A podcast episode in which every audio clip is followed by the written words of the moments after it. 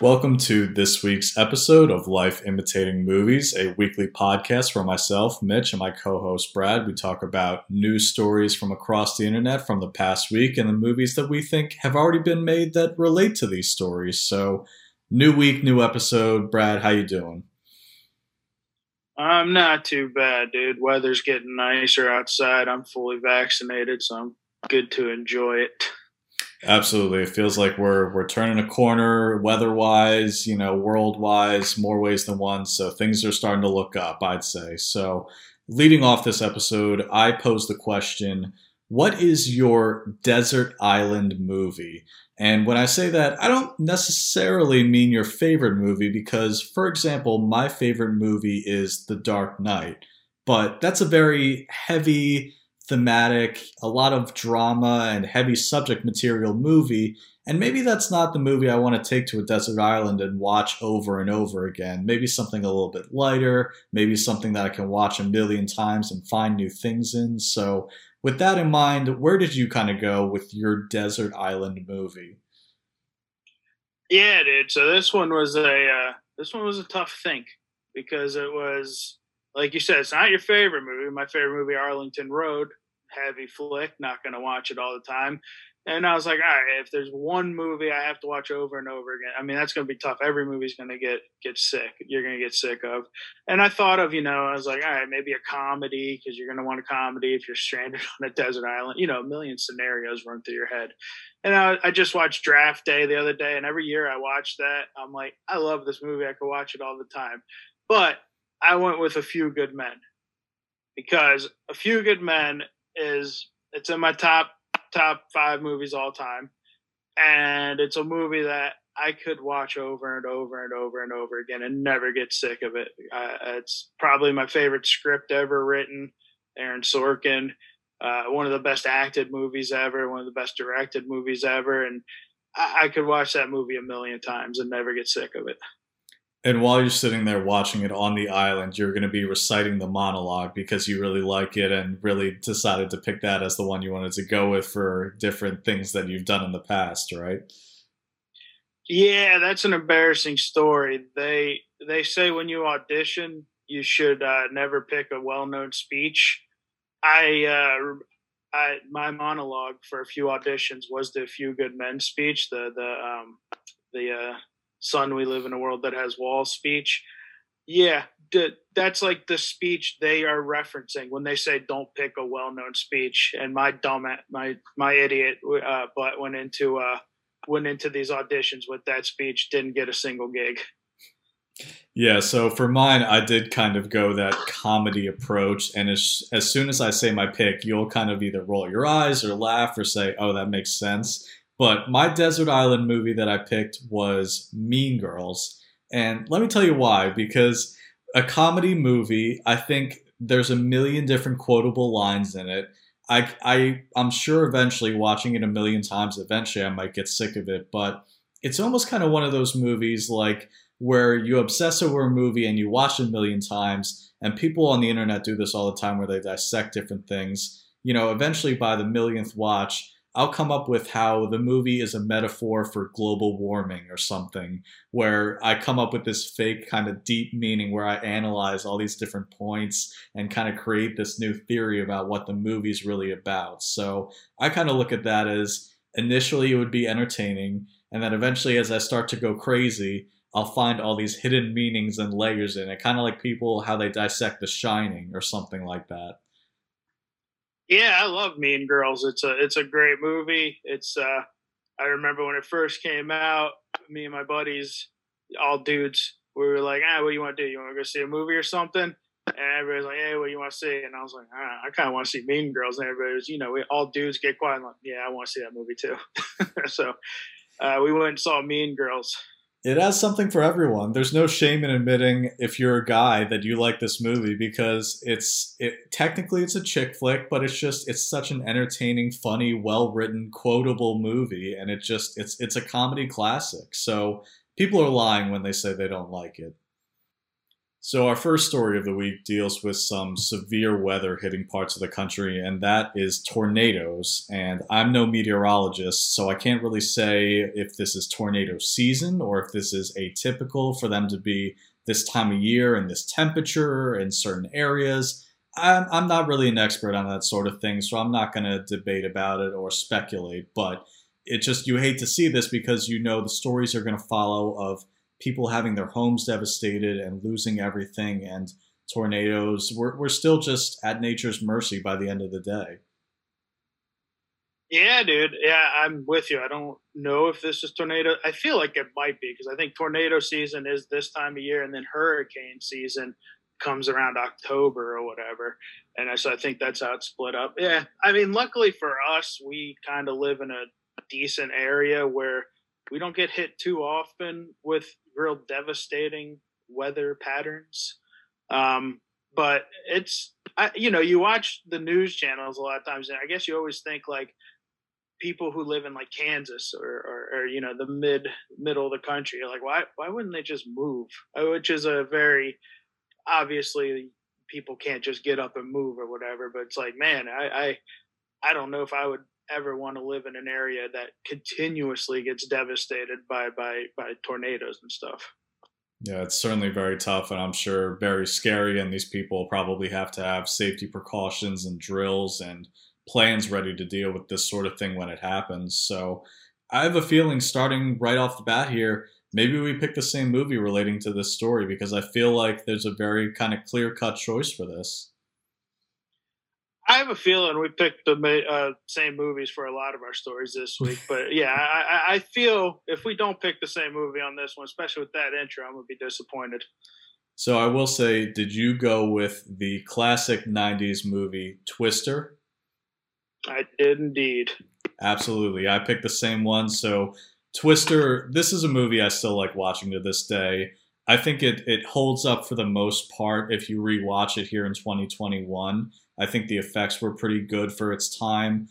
And I remember, I, I believe it was Universal Studios, when I went there a long time ago, they used to have a Twister ride or exhibit or show or whatever it was that kind of simulated parts of the movie, which was really fun.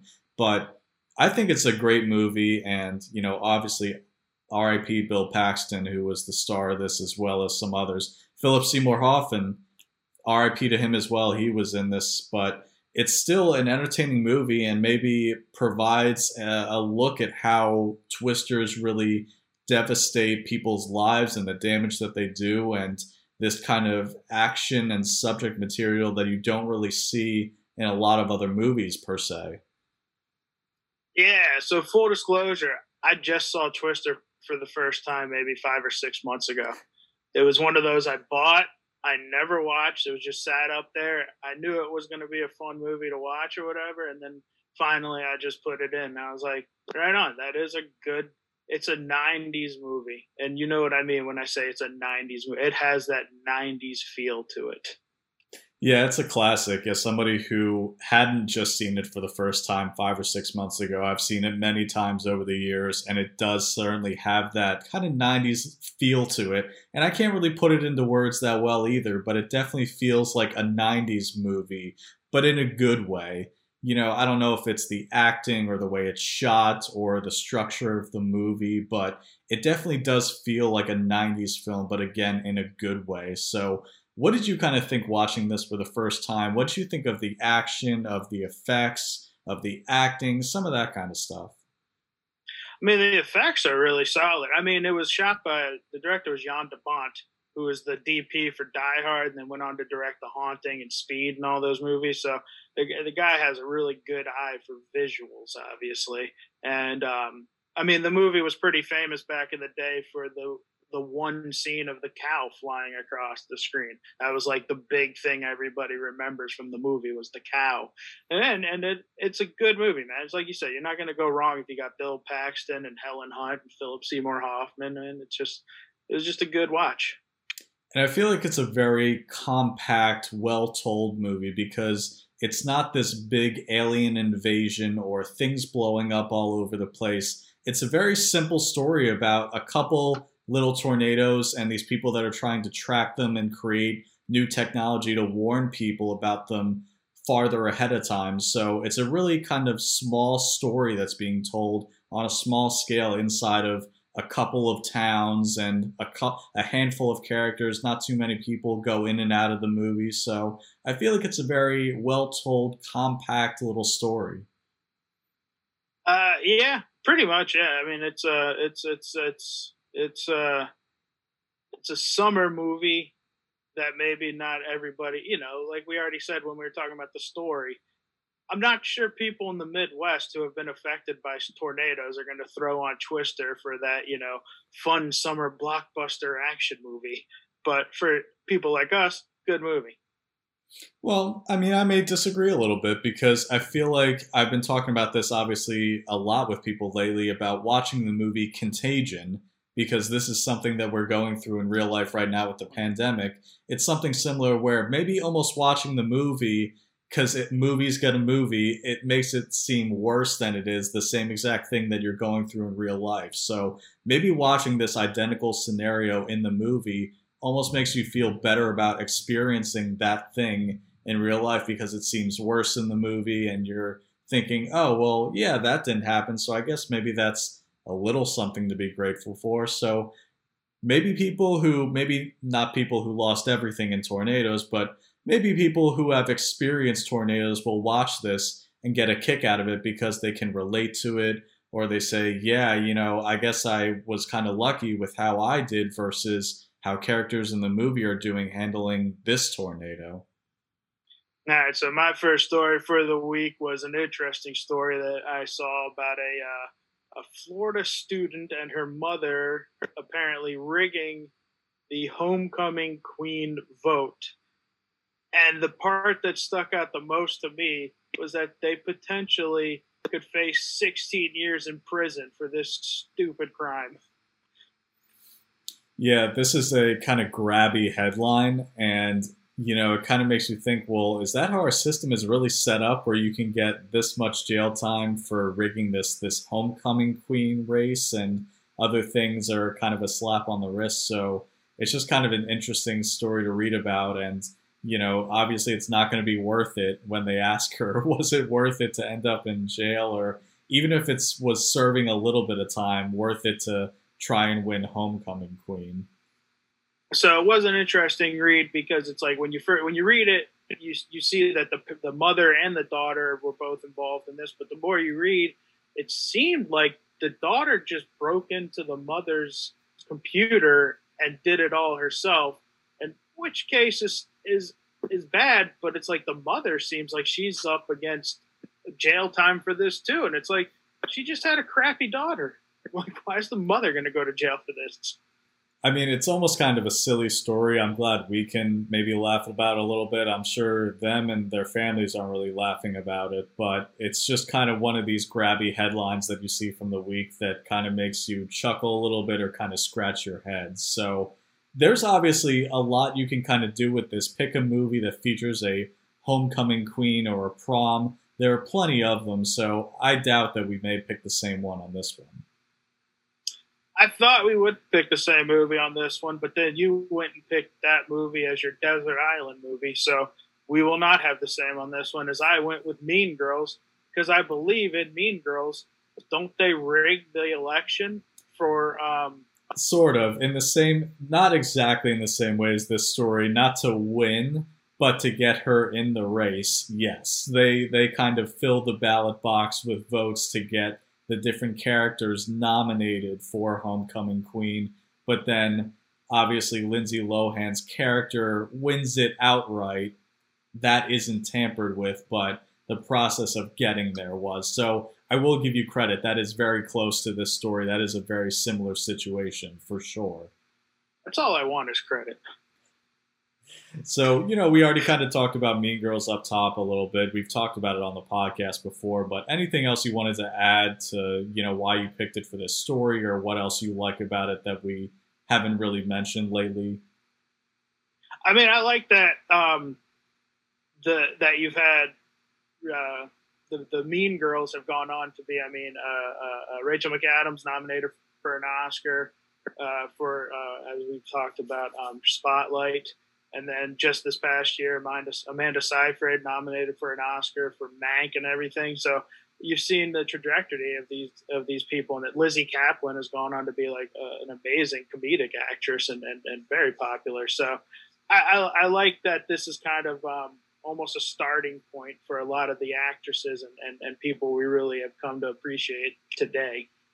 Yeah, it's a movie that has certainly spawned a lot of fun facts and trivia, and we won't really kind of dive too deep into them in this episode. You know, you can do that on your own time. If you're listening or watching, just Google really simple, just Mean Girls trivia, Mean Girls fun facts. But I will kind of leave it with this, where something I always found really interesting is that Tina Fey, who produced the movie, and she's obviously in it as a teacher. It's funny because Rachel McAdams as a high schooler, Oh, I'm I'm sorry, not Tina Fey. Let me correct myself. Amy Poehler with this fun fact. So Rachel McAdams, who plays a teenager, she's a high school student in the movie. She was closer in age at the time to Amy Poehler, who plays her mom in the movie, than she was Lindsay Lohan, who was supposed to be the same age in the movie. So I always find that a fun little trivia thing, that they were actually closer in age, the mom and the daughter, than the classmates. So moving on, my movie, again, like I said, I, I guarantee we didn't pick the same one here. One that deals with uh, prom queen or homecoming queen. I picked the nineteen seventy-six movie Carrie by Stephen King, based on his novel. So obviously there's a very famous scene in there where she wins prom queen and then gets the pig's blood dumped on her and then goes on a rampage. So Carrie, classic horror movie. What do you think of when you watch this or when you hear it? I know the scene. Never seen the movie. Never saw the remake either. Own them both because I'm a psycho and I just waste money. But I've never sat down to watch them. I think I have it on my list to watch this coming Halloween season. You know, I like to watch my horror movies around Halloween, and, and it's on the list. But yeah, I know the scene. The scene is one of the most iconic scenes ever. You know, dumping pig's blood on her. So I will say, if I could give you a homework assignment, if you'll take me up on it, I will say watch both those Carries this week, and then maybe we'll kind of open the episode or just have a brief discussion about it next week, or even just offline. But I would say, of course, watch the original first, the nineteen seventy-six version, and then watch the, I believe it was twenty thirteen version with Chloë Grace Moretz, Moretz, however you say her Moretz. Last name, but you know, I think the original, since we're talking about that one, we're not going to cover the remake, but the original, I saw this for the first time years back, and obviously I had known about it. I knew about the novel. I knew about the movie, and I thought it was good for its time, but it maybe didn't really hold up spectacularly over the years. That some of the effects, of course, look, they were, they didn't really have the technology that we did today, but some of the effects, because she can move things with her mind, were a little dated, but the storytelling was there, the way it was shot was pretty much there, the acting was good. So I think overall, if you go back and look at this, I think it still holds up for the most part, but it does look a little bit dated in some aspects, but I think overall it's still a very creepy, I'm not sure if creepy is the right word, but definitely a horror-inspired movie that is still a good watch for horror fans. Now, uh, so I will ask, you know, with both of them, uh, and I, I, I don't think you said this. Maybe I, I don't think you did. Um, you ha- you saw the remake, and if so, is it it's a solid remake? It lives up, or at the very least holds its own against the original. I think the remake. Uh, I think people unfairly really trash remakes when they come out. Um, I think there's a good reason. I could see where they're coming from, where, look, making a, a remake of an older movie, it seems like a no-win situation, because if you deviate too much, then people will say it's not like the original at all. But if you just do a rehash, then people will say it didn't do anything different. So it's the world we live in. I don't really think that's fair, because I think remakes are exactly what they should be, which are an updated version of a movie made with better technology, maybe better acting, because we've talked about this a couple of times on the show where we feel like movies have gotten better over time, better technology, better acting methods, better everything. So look, I'm all for, if it's done well, remaking a movie. And I think, I think the twenty thirteen remake does some things right for sure. I think it updates things in a timely manner, both in scenarios and acting and visuals and some of those other things. And then it does kind of falter a little bit, but I give it more credit than people did at the time when it came out, that people just seemed to automatically hate it because, again, it was a remake of a semi-popular movie that stuck pretty closely to the source material, which means people discredited it because it wasn't different enough. So I still enjoy it. It's not something I really watch that much, either version, the original or the remake, but I think the remake is solid. Right on. I mean, as you say, I will, uh, it's on my list. It's on my stack to watch, and I will get to it. So a big event this past week for a lot of geek and dork and however you want to put it, or just fans of the franchise, but Star Wars Day, May the fourth, May the fourth be with you. So this is a little bit of a holiday for some people who like to celebrate, who like to dress up and do little things to recognize this day and just celebrate their Star Wars fandom. So, you know, I don't really necessarily do anything to celebrate this day, but I still like when it comes around because I like all the content that comes out and seeing the things that people do to recognize it. So I know you enjoy the Star Wars movie. You're not a big Star Wars movie fan, a, a fanatic, but do you at least like that this is a, a holiday of sorts and that people kind of enjoy it? I appreciate it. I, I mean, it's it's it's it's one of those clever things that I'm sure just started with somebody saying, "Today's May the fourth, May the fourth, May the fourth, May the fourth be with you." Okay, and now it's just a national thing. So it's just a. I, I would love to. I would love to trace the lineage of how it got started, but I doubt you could. But um, it's an interesting day. You know, uh, I was going to ask if you dress up or anything for it. Thank God you prefaced that by saying you don't, because we almost ended the podcast here today. Um, but uh, it's interesting. It's interesting for no more reason than I may send a uh, a, a Bitmoji, you know, with uh, May the fourth with a, a lightsaber in it. And that's about, you know, as a smart ass to my friends. And that's about the extent of, of how much I get into Star Wars Day. That's fair. Like I said, everyone has their level of respect and admiration for the movies, their level of enjoyability for them. So you don't have to be a fanatic to enjoy the day, just like that it's a thing, or just say, yes, good for you to the people that do celebrate and do, do, and do something special for the day. So obviously you picked a Star Wars movie to go along with this, right?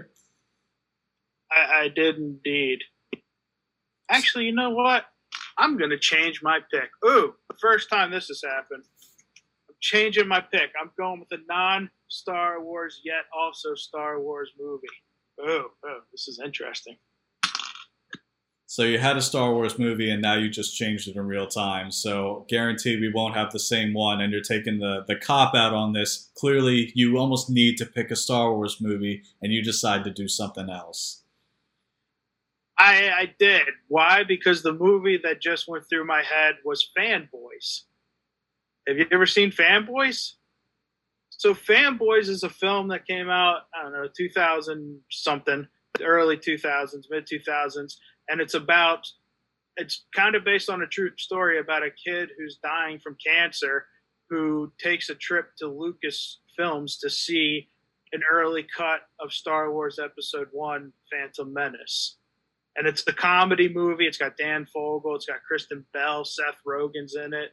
Um, and it's a hilarious movie. And the only, I did have Star Wars A New Hope. That was my original pick. But then I was like, Fanboys. Fanboys fits this perfectly. Great. So instead of having a, a back and forth discussion about a movie that we've both seen, you picked Fanboys at the last minute. So very proud of you on that one. So thank you. So what else, what else can you tell us about Fanboys? You know, why should people go see this? You know, it sounds like maybe it's not exactly a household name movie, or it's not a mainstream movie. Maybe would you say it's an indie movie? What does it really have going for it that people should see it? It is an indie movie, and it's and it's a it's it's a it's a hilarious movie, man. It's a great comedy about these Star Wars fans, and um, one of them, obviously, as I said, he's he gets diagnosed. He's gonna die. He's dying of cancer, and his dream is to see Star Wars Episode One: Phantom Menace before he passes away. And so the film is about a road trip to uh, uh, Lucas Lucasfilms to see this print. They break into Lucasfilms, and uh, and it's a, they have a scene at Star. Seth Rogen plays like a Star Trek uh, Trekkie guy, and it's it's hilarious, man. It's it's it's it's it's it's, it's just a funny funny movie, and I did change it in real time because it's a movie about Star Wars fans going a little too far, and that is kind of to a T what Fanboys is about. Well, perhaps that's a good segue into the movie that I picked, because we haven't covered this particular Star Wars movie on the podcast yet, but I wanted to talk about the much hated, the latest Star Wars movie to hit theaters, which is Star Wars: The Rise of Skywalker. Now, this one was ripe with controversy, and I think people across the board not even hated it, because I think there are different degrees to which people didn't really like this one. But I think across the board in general, again, if we're going by the thumbs up, thumbs down, I think the majority of people that saw this movie did not like it. And I would have to lump myself in with that crowd. I'm, I wouldn't say I'm quite as fueled by hatred as maybe some of these people that have critiqued it online, but I definitely think Disney and Lucasfilm really dropped the ball when it came to this new trilogy that I thought started with so much promise with The Force Awakens and then just spiraled out of the out of control, because it seemed like, and I like to believe this is probably what happened, that they didn't really have a plan. They just wanted to crank these out as quick as possible, make as much money as possible, cram as much new stuff into them as possible to sell toys and merchandise. And again, it's just all about the dollar bill. So I like to think that this is a lesson learned from them moving forward with the Star Wars franchise. Yeah, the first, the, so the first or whatever seventh movie came out. Um, um, wow, this was what sucks when we do these. My brain just draws a blank. What's the first one called? The seventh one? The Force Awakens. Force Awakens, thank you. So The Force Awakens came out, and I loved Force Awakens. I saw that movie, I think, four times in theaters. Even I went to Atlantic City with my buddies, and I had lost money. And I was like, you know what? There's a true IMAX theater over at this at the uh, I think it was the Tropicana or something. I was like, I'm going to watch Star Wars: Force Awakens in this true IMAX theater. You all can continue to lose money. And so I went and saw it there and everything. I left my friends, loved it. And that's the thing, man. It really seemed like it was setting up an established story. It knew it seemed like they knew where they were going from one to two to three, and then two hit, and certain things happen in two that make you go, okay, that's that's weird, but I'm sure there's still some connective tissue. What's going on here? And then three hits, and you're just like, okay, they were just winging it. I still enjoyed three. I, you know, I, I can't lie, I did enjoy it, but it just was like, okay, they. They didn't have a plan. Yeah, it really seems like that. And they'll never admit that, of course, because it's suicide to admit you made a mistake as a giant corporation. But most people have guessed the truth on that. It seems that they just didn't have a plan, just crank these out as quick as possible just to make a buck. So hopefully they've learned their lesson. Maybe not, but we'll see. But you're right. I watched The Force Awakens in theaters, and I just felt like a little kid watching it, because I just had this dumb smile on my face just watching the movie almost the entire way through. And then I will say I didn't really like The Last Jedi either. And then obviously Rise of Skywalker was kind of a course correction to try and tie it back more into The Force Awakens than The Last Jedi. But in doing so, it just didn't really stick its landing, because, again, they just tried to crammed too much into it, and they just went from point A to B to C without much explanation or story structure or character depth, and it just it just felt like a shell of a of a good movie, you know? Yeah, the only thing I'll say without giving any spoilers, and I'll just say one word, you'll know exactly why I was disappointed, Snoke. Yeah, so that's fair. We we haven't really gone into spoilers yet in this discussion about The Rise of Skywalker, and it's still a pretty new movie, only two or three years old at this point. But I will say, if you if somehow, if you're a Star Wars fan and haven't seen this movie yet and haven't had anything spoiled by the, the internet, which is a miracle in and of, it, of itself, but we won't spoil anything, but I just felt like there were a lot of missed opportunities, both in terms of character moments and story beats and just a lot of missed opportunity here. Yeah. Well, we'll see. I mean, I think... Um... what's his name? Rian Johnson is, is going to be doing a new trilogy. I think with, with Star Wars, they announce things and then two months later, three months, two years later, it's like, ah, that's no longer happening. But I believe Rian Johnson is doing a new trilogy. And no matter if you didn't like uh, Rise of Skywalker or The Last Jedi, the one he did, dude's a talented filmmaker. Dude made, dude made uh, Knives Out, which is phenomenal. So, I, I, I, I, I, I don't doubt that, but I am not looking forward if he is still doing a Star Wars trilogy because, again, I did not like The Last Jedi. So, again, you're right, though. It changes every day with who's directing, what's being made, blah, blah, blah. But, again, I like to think that they're on the right track because I like to think that they're noticing how many views and what people are saying about their current Star Wars projects, like The Mandalorian and like this Obi-Wan show that will be coming out. So hopefully they take a look at that and look at the feedback that they're getting from the fans and the directors and the people who are making those and start to go in a, a good direction with the movies. So yet to be seen, only time will tell. All right, so my next story up is a story, movie story that came out this week, which is Apple T V, Apple T V Plus. They acquired the new Tom Hanks uh, science fiction movie called Finch, which was formerly t- called BIOS, which was one I was, I was, still am looking forward to. It's Tom Hanks. I'm always going to look forward to a Tom Hanks movie.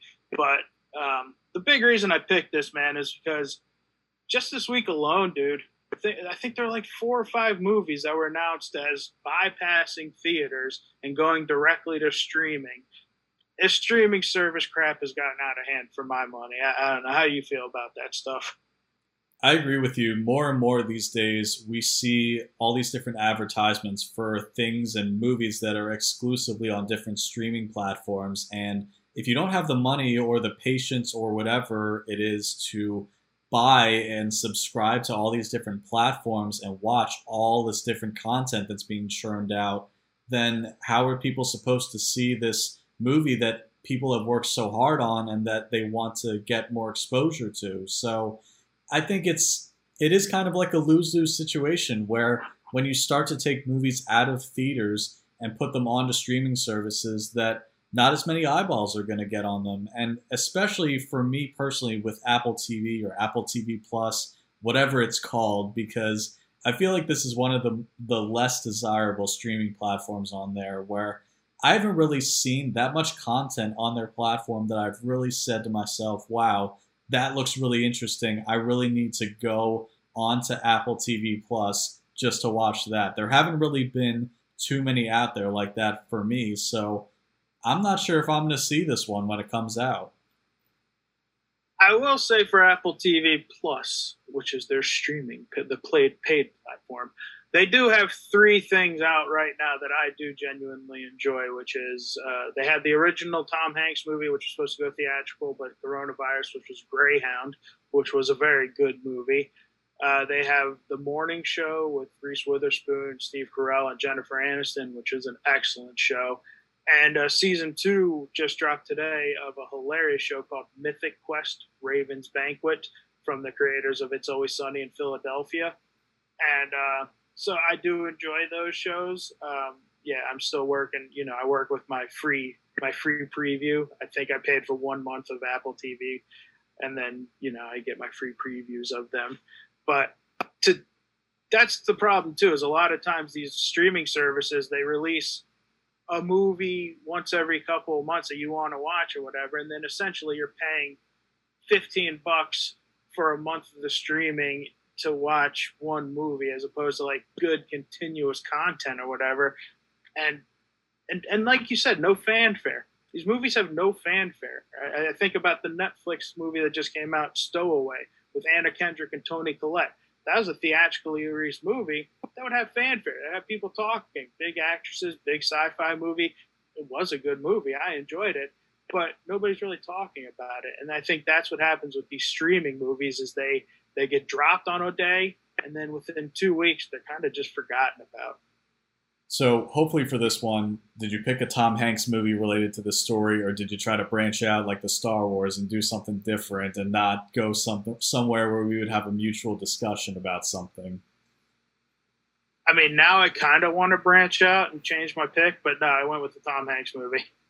So Tom Hanks, it's still hard to pick the same movie with him because he's had so many, so many hits. So I highly doubt that we had the same one, but what Tom Hanks movie did you pick related to the story about him and his new movie coming out?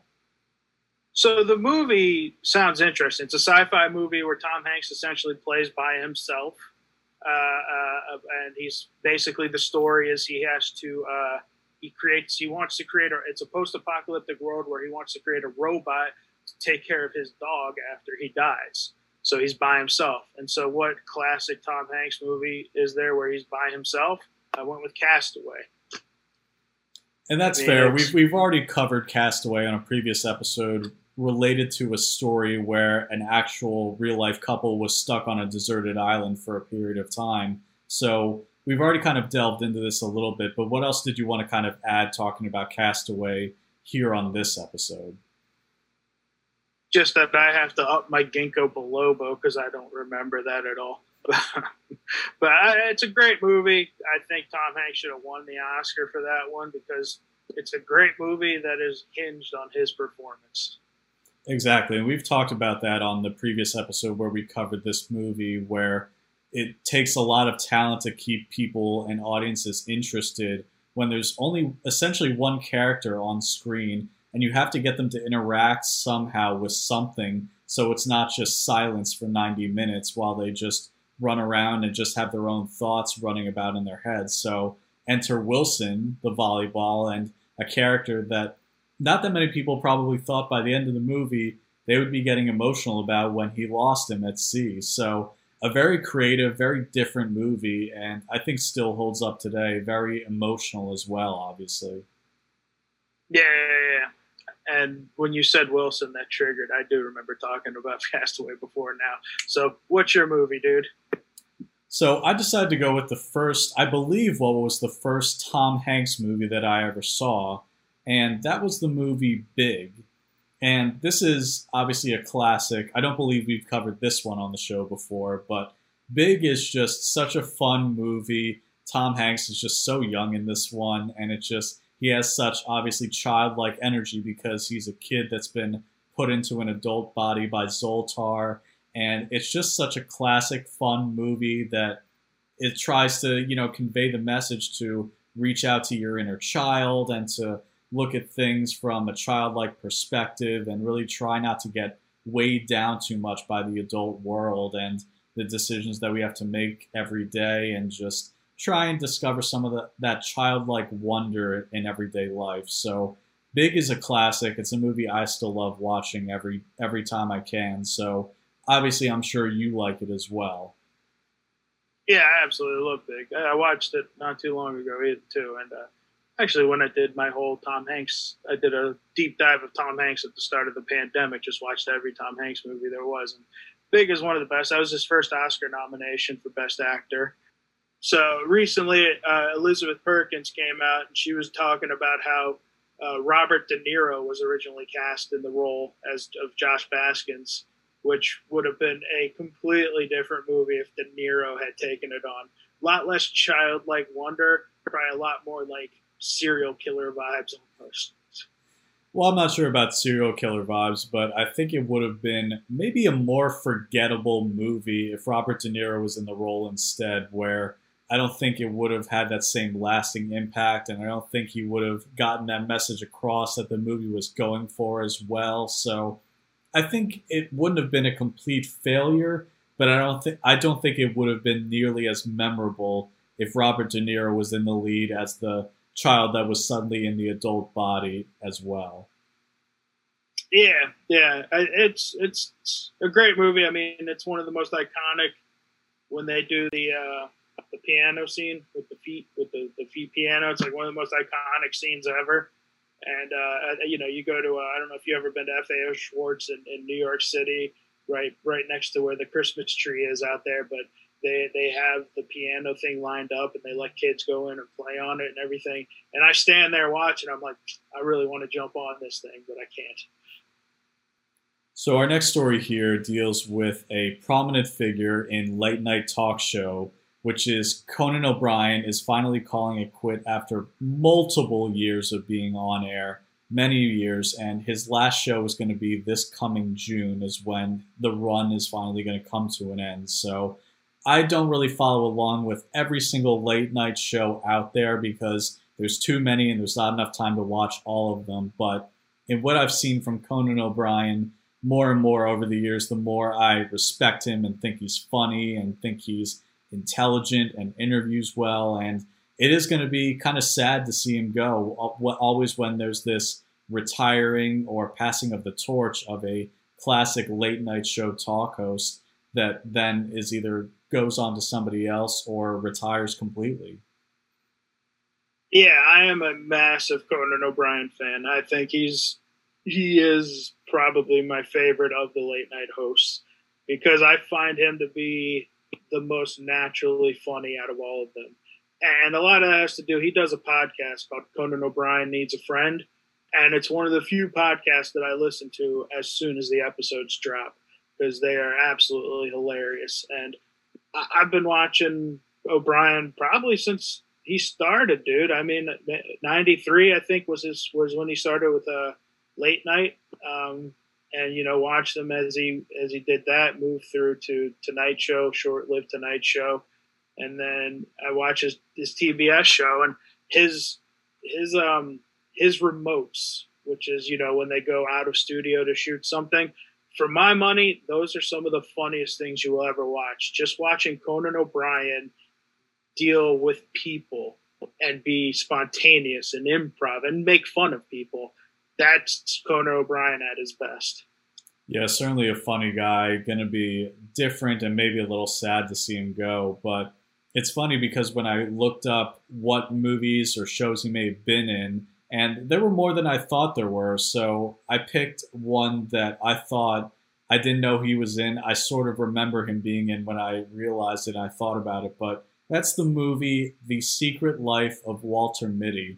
And he makes a brief appearance in this movie. He shows up, obviously, as himself in the daydreams of the main character, Walter Mitty, played by Ben Stiller, who is being interviewed on his show. So it's kind of a loose thread to kind of connect it to this story, but Secret Life of Walter Mitty, I think it's an enjoyable, kind of an underrated movie that kind of captures this feeling of wanderlust, which makes you want to get out and explore and go on trips and go to new places. And it really kind of stirs that up in you because obviously that's kind of the journey that the main character goes on in this movie. So is this one that you've seen? And if so, what did you kind of think of it when you saw it?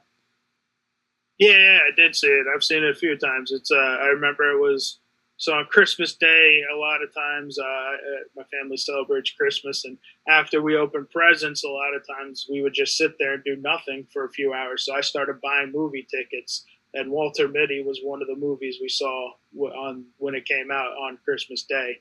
And uh, yeah, I love it. I like I like the fact that, you know, may, maybe you're the same way, but you know, I daydream about, you know, making it in the entertainment industry. So I have these daydreams of of of of, of success and, and and you know, my name in the lights. So I don't actually dream of my name in the light, but you know, I, I daydream about bigger and better things. And that's I appreciated the the movie for that. For you know, it, it's a movie that really tells you to uh, go after what it is you want, and I appreciated that. Absolutely. I think it has an enjoyable, relatable message to it, but I also did enjoy this movie for the visuals as well, not only with the beauty of nature and the shots that these different scenes across the world that he's in, but the visuals I think are really interesting when you go between reality and his daydreams, or when you can't really tell what's real or what's not. Again, the visuals that they kind of do with these cool little transitions into different shots or add elements to the real life that then make it into a dream world. I think it's really interesting with the visuals that it does in this movie with some of those different areas. Yeah, I, I, the, the shot that really sticks out to me is when Ben Stiller's running down the hallway and has all the covers in the background, which are kind of him in different scenarios. And that's like a, a memorable shot that, uh, that really is a, a gnarly shot. Yeah, or when he's looking at a photo that comes to life, or the background just kind of dissolves around him and suddenly he's in the Arctic, or it's just, again, a very interesting visual movie. So maybe one that's maybe not a household movie or a mainstream movie hit with audiences. So I would definitely recommend this one for people to check it out if they maybe haven't heard of it, or have heard of it but haven't quite seen it yet. Yeah, I'd agree with that. And I guess I'll throw out my pick now. My pick is more in line with Conan O'Brien. I don't know if you ever saw it. It's a documentary called Conan O'Brien Can't Stop. And essentially what happened was, after the Tonight Show, N B C, the contract he signed, made it he couldn't appear on T V for a matter of time. So he was legally prohibited from talking uh, on T V at all. So he launched a tour called the Conan O'Brien Legally Prohibited from Talking Tour. And he and he chronicled that in this documentary called Conan O'Brien Can't Stop, which just chronicled all the tours and everything. And honestly, it, it was a great documentary, not just for the funniness of the tour, of the shows, but it really delved into kind of Conan O'Brien's psyche of losing his dream. His dream was to host The Tonight Show. That is what he dreamed his entire life. And to have it be short, so short-lived, you really, you, the, the, this documentary really delves into kind of the, the almost depression that happened after it was taken away from him. So this sounds like, obviously, it's a very personal story for Conan O'Brien. So would you say, because it definitely sounds like it, sounds like it, that we get to know him better as an individual and his goals, motivations, what he's like by watching this documentary?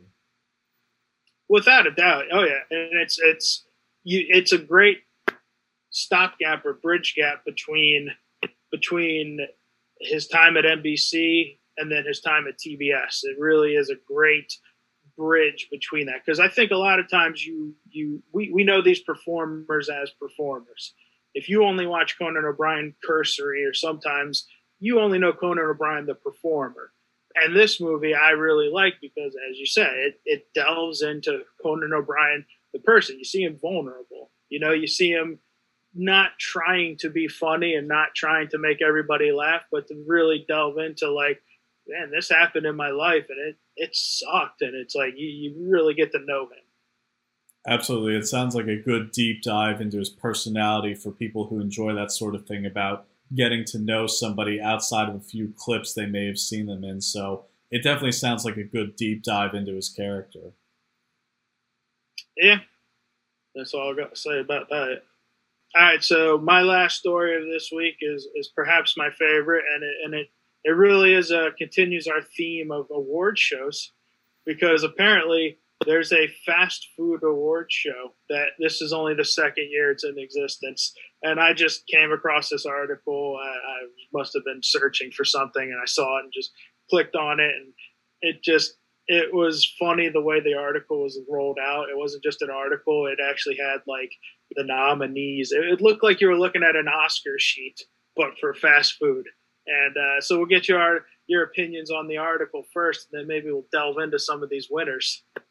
Yeah, I thought it was pretty funny because it's not totally unexpected when I saw this, though, because there's award awards out there for all sorts of things, and it's to get people talking, and it's to get awareness out there for things that people might not know awards are given out to. And to be fair, this is the awards given by this website, not an official board of people that vote and declare this is the best fast food whatever. So little websites kind of do this all the time and publish articles, stories, videos, content creators. Everyone kind of does their their top whatever because it's a discussion. It gets people talking and really kind of opens these different channels to talk about different things that people might relate to or know of. So yeah, I thought this was a funny, kind of interesting read. And as always, with things that are given out with awards, I kind of agreed and disagreed with some of their picks, of course. So yeah, this was certainly a fun and interesting read. So I did write a few categories down. You know, you got to go with the category. Do, would you agree that the best nuggets are Chick-fil-A?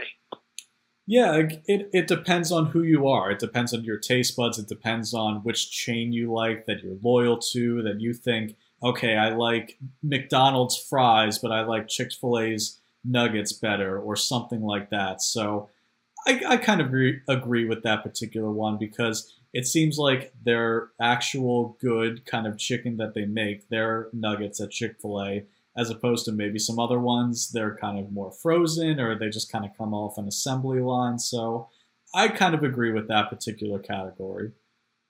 Okay. Okay. Now, next up, we have Best Fish Sandwich. Now, Best Fish Sandwich for me was a controversial pick.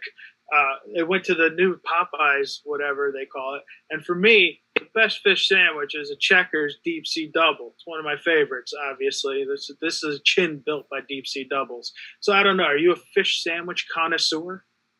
Yeah, I will say seafood or fish isn't necessarily something I get when I go to fast food places because that seems a little risky. It's like getting seafood at a diner. So I can't say I'm really an aficionado on that. And I really don't recommend that people really go lots of seafood at fast food either. I can't really give that endorsement. So I will say go read it for yourself if you haven't seen this article. There's a long list of categories. We won't deep dive into all of them, but I think fish... I think you could go to other places and pay a little bit more to have a little bit less risk for yourself personally. All right. I will. I want to give one last, and that was this year's Lifetime Achievement winner went to White Castle. And I thought that was a worthy successor to last year's winner, Ketchup. It's certainly interesting to be sure. So that actually serves as a good segue into my movie where I tried to look at a movie where a fast food chain was either featured prominently or it was somehow in the title. And the only one that really comes to mind with that is Harold and Kumar Go to White Castle.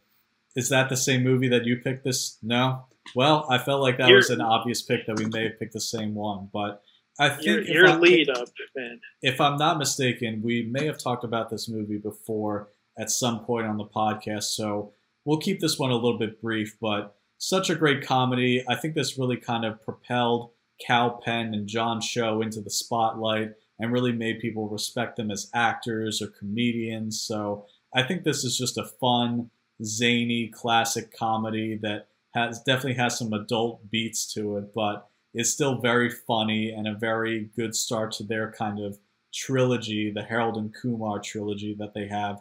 Very enjoyable movie for me. Oh, yeah. I love all three Harold and Kumar movies. I watch the Christmas one every year. It's it's one of my favorites. Um, yeah, uh, what can you say? I remember when I first heard the title, I was like, that sounds dumb. And then I saw it in theaters, and I was like, that was phenomenal. Yeah, I think I may have had the same reaction. So, again, if for some reason you haven't seen it or don't really know about it, don't judge necessarily by the title. Judge by watching the actual movie. So... where did you kind of go? Because, again, I thought that was maybe a little bit of a layup that you picked the same one, but I'm interested to see where you kind of went with yours. I, too, thought my pick was a layup, and I thought for sure, even with your intro, I was like, you were picking the same one, because I went with Good Burger. Mm.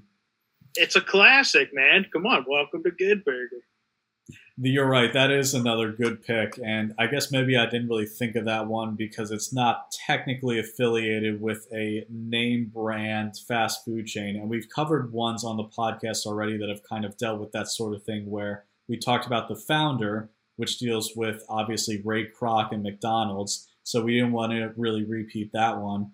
And then I know you love talking about Demolition Man because they have that timely Taco Bell reference in there, but I'm glad you did kind of go a little bit different, yet still picked one related to this story.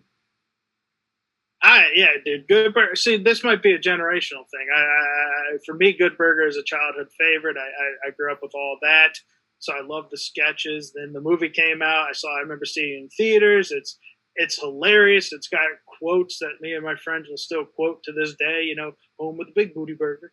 Um, you know, dumb crap like that and stuff. It's just it's one of those movies I can go back to and watch and crack up, and and just reminds me of simpler times.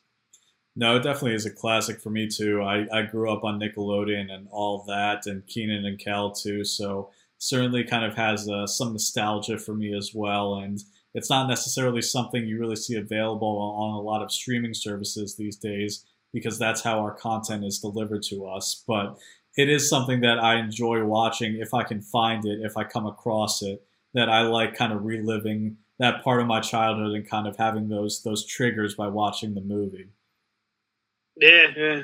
Not two good comedies we picked, so food-based.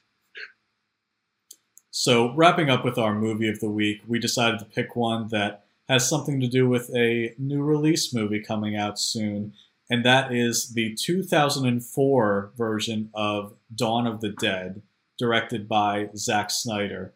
And this was actually Zack Snyder's directional debut, which I think I had heard in the past that I had heard that fact, but when I was kind of looking this movie up for this week's episode, I thought that was really interesting because it's a very solid first effort from him, but it doesn't really carry too, too much of his style that he's kind of adapted into the rest of his movies down the road. But the reason we picked this one is because it kind of is a good segue into Army of the Dead, which is going to come out soon here in the near future that we're going to cover on the show, also directed by Zack Snyder. So do you think this is a good show of things to come for Army of the Dead by looking at Dawn of the Dead and saying, yes, this is a good movie?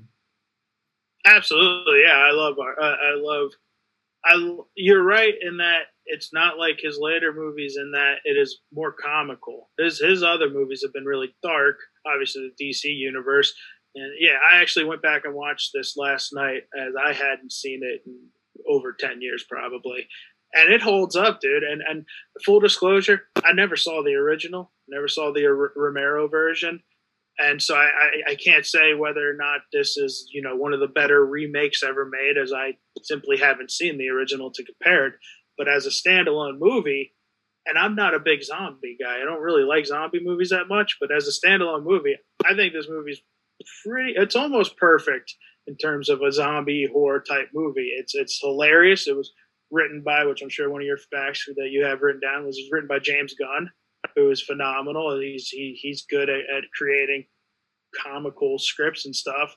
And uh, uh, you could see his direction in the opening scene. For my money, that opening scene is one of the best opening scenes I've ever seen. It is it is awesome the way they intro this movie. Yeah, it certainly opens with a bang and really grabs you and doesn't let go from the get-go. So I agree. I really should probably see the original. I haven't seen it either, and I'm sure it's very good. Obviously, classic horror director with the original Dawn of the Dead. But I really do think this is a very solid movie as well, where you get to know the characters. You have real stakes. It's an interesting setting. It's done very well because I think you're right where zombie movies, especially in the, I would say kind of twenty tens, maybe a little bit before that, zombie movies kind of peaked and that there were a lot of them coming out. And if they weren't done well, then they were bad. But if they were done very well, then they were amazing. And I think that's certainly true where if you make a very good zombie zombie movie, that it holds up over time, that it's very entertaining, and it could maybe appeal to people of different core values who maybe don't really like horror movies but are interested in maybe checking different ones out if it's a zombie movie that's done very well. And I certainly think that's Dawn of the Dead in this case.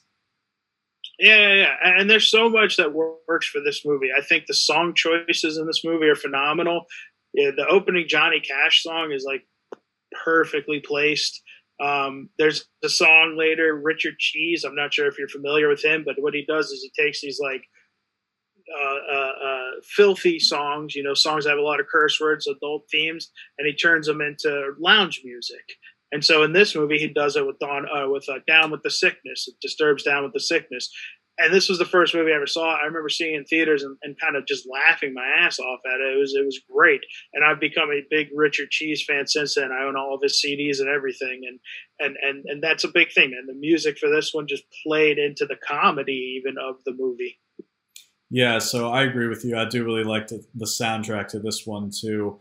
And this movie, again, why we picked it, because it almost does kind of feel like a spiritual predecessor to Army of the Dead. So that is a movie that I'm very much looking forward to. And if anything can be told from Dawn of the Dead and how Zack Snyder did with that and how he will do with Army of the Dead once people get to see it and it comes out, I'm really looking forward to it, because I think Dawn of the Dead, very solid zombie movie, very good, just character examination movie as well. So I'm very much looking forward to what he can do on a bigger scale with a different story and different zombies and a different year now with Army of the Dead. Yeah, and the trailer for Army of the Dead does look like, like you said, a spiritual sequel. It looks like it's coming back to a lighthearted zombie movie, which is very much what his remake of Dawn of the Dead was, a, a movie that's going to splash humor and, and the colors. I don't know if you saw the colors, like neon colors throughout. It looked, it looks awesome. Yeah, it still has stakes and it still has horror and it still has a little bit of sadness as well, those little touches, because you still need those as well. But if you're having fun and you're enjoying the movie, then that's obviously a big benefit too. So we're going to cover Army of the Dead once it comes out in a few weeks or so. So look forward to that. That's going to be our big new release movie on an episode in the near future. And we're both looking forward to it. Hopefully we both enjoy it more than our last new release movie, which was Mortal Kombat that we covered on the show. So I'm very much looking forward to Army of the Dead. I, too, am looking forward to Army of the Dead on Netflix, on a streaming service. Thank you to everybody for watching, listening, another episode of Life Imitating Movies, weekly podcast with myself and my co-host, Brad. We certainly appreciate it. Hopefully we've had some enlightening discussions, made some good recommendations in the movie department, or made you learn about some new stories that you didn't hear about this past week. So look forward to another episode from us next week, same time, same bat channel, Monday, ten a.m. Eastern. So, Brad, anything you want to say to close out this week? That is good episode. Look forward to next week. Absolutely. So we'll have some more movie recommendations. We'll have some more interesting discussions. Hopefully, hopefully we, we bring some new things to the table. So look forward to that, and you'll see us next week.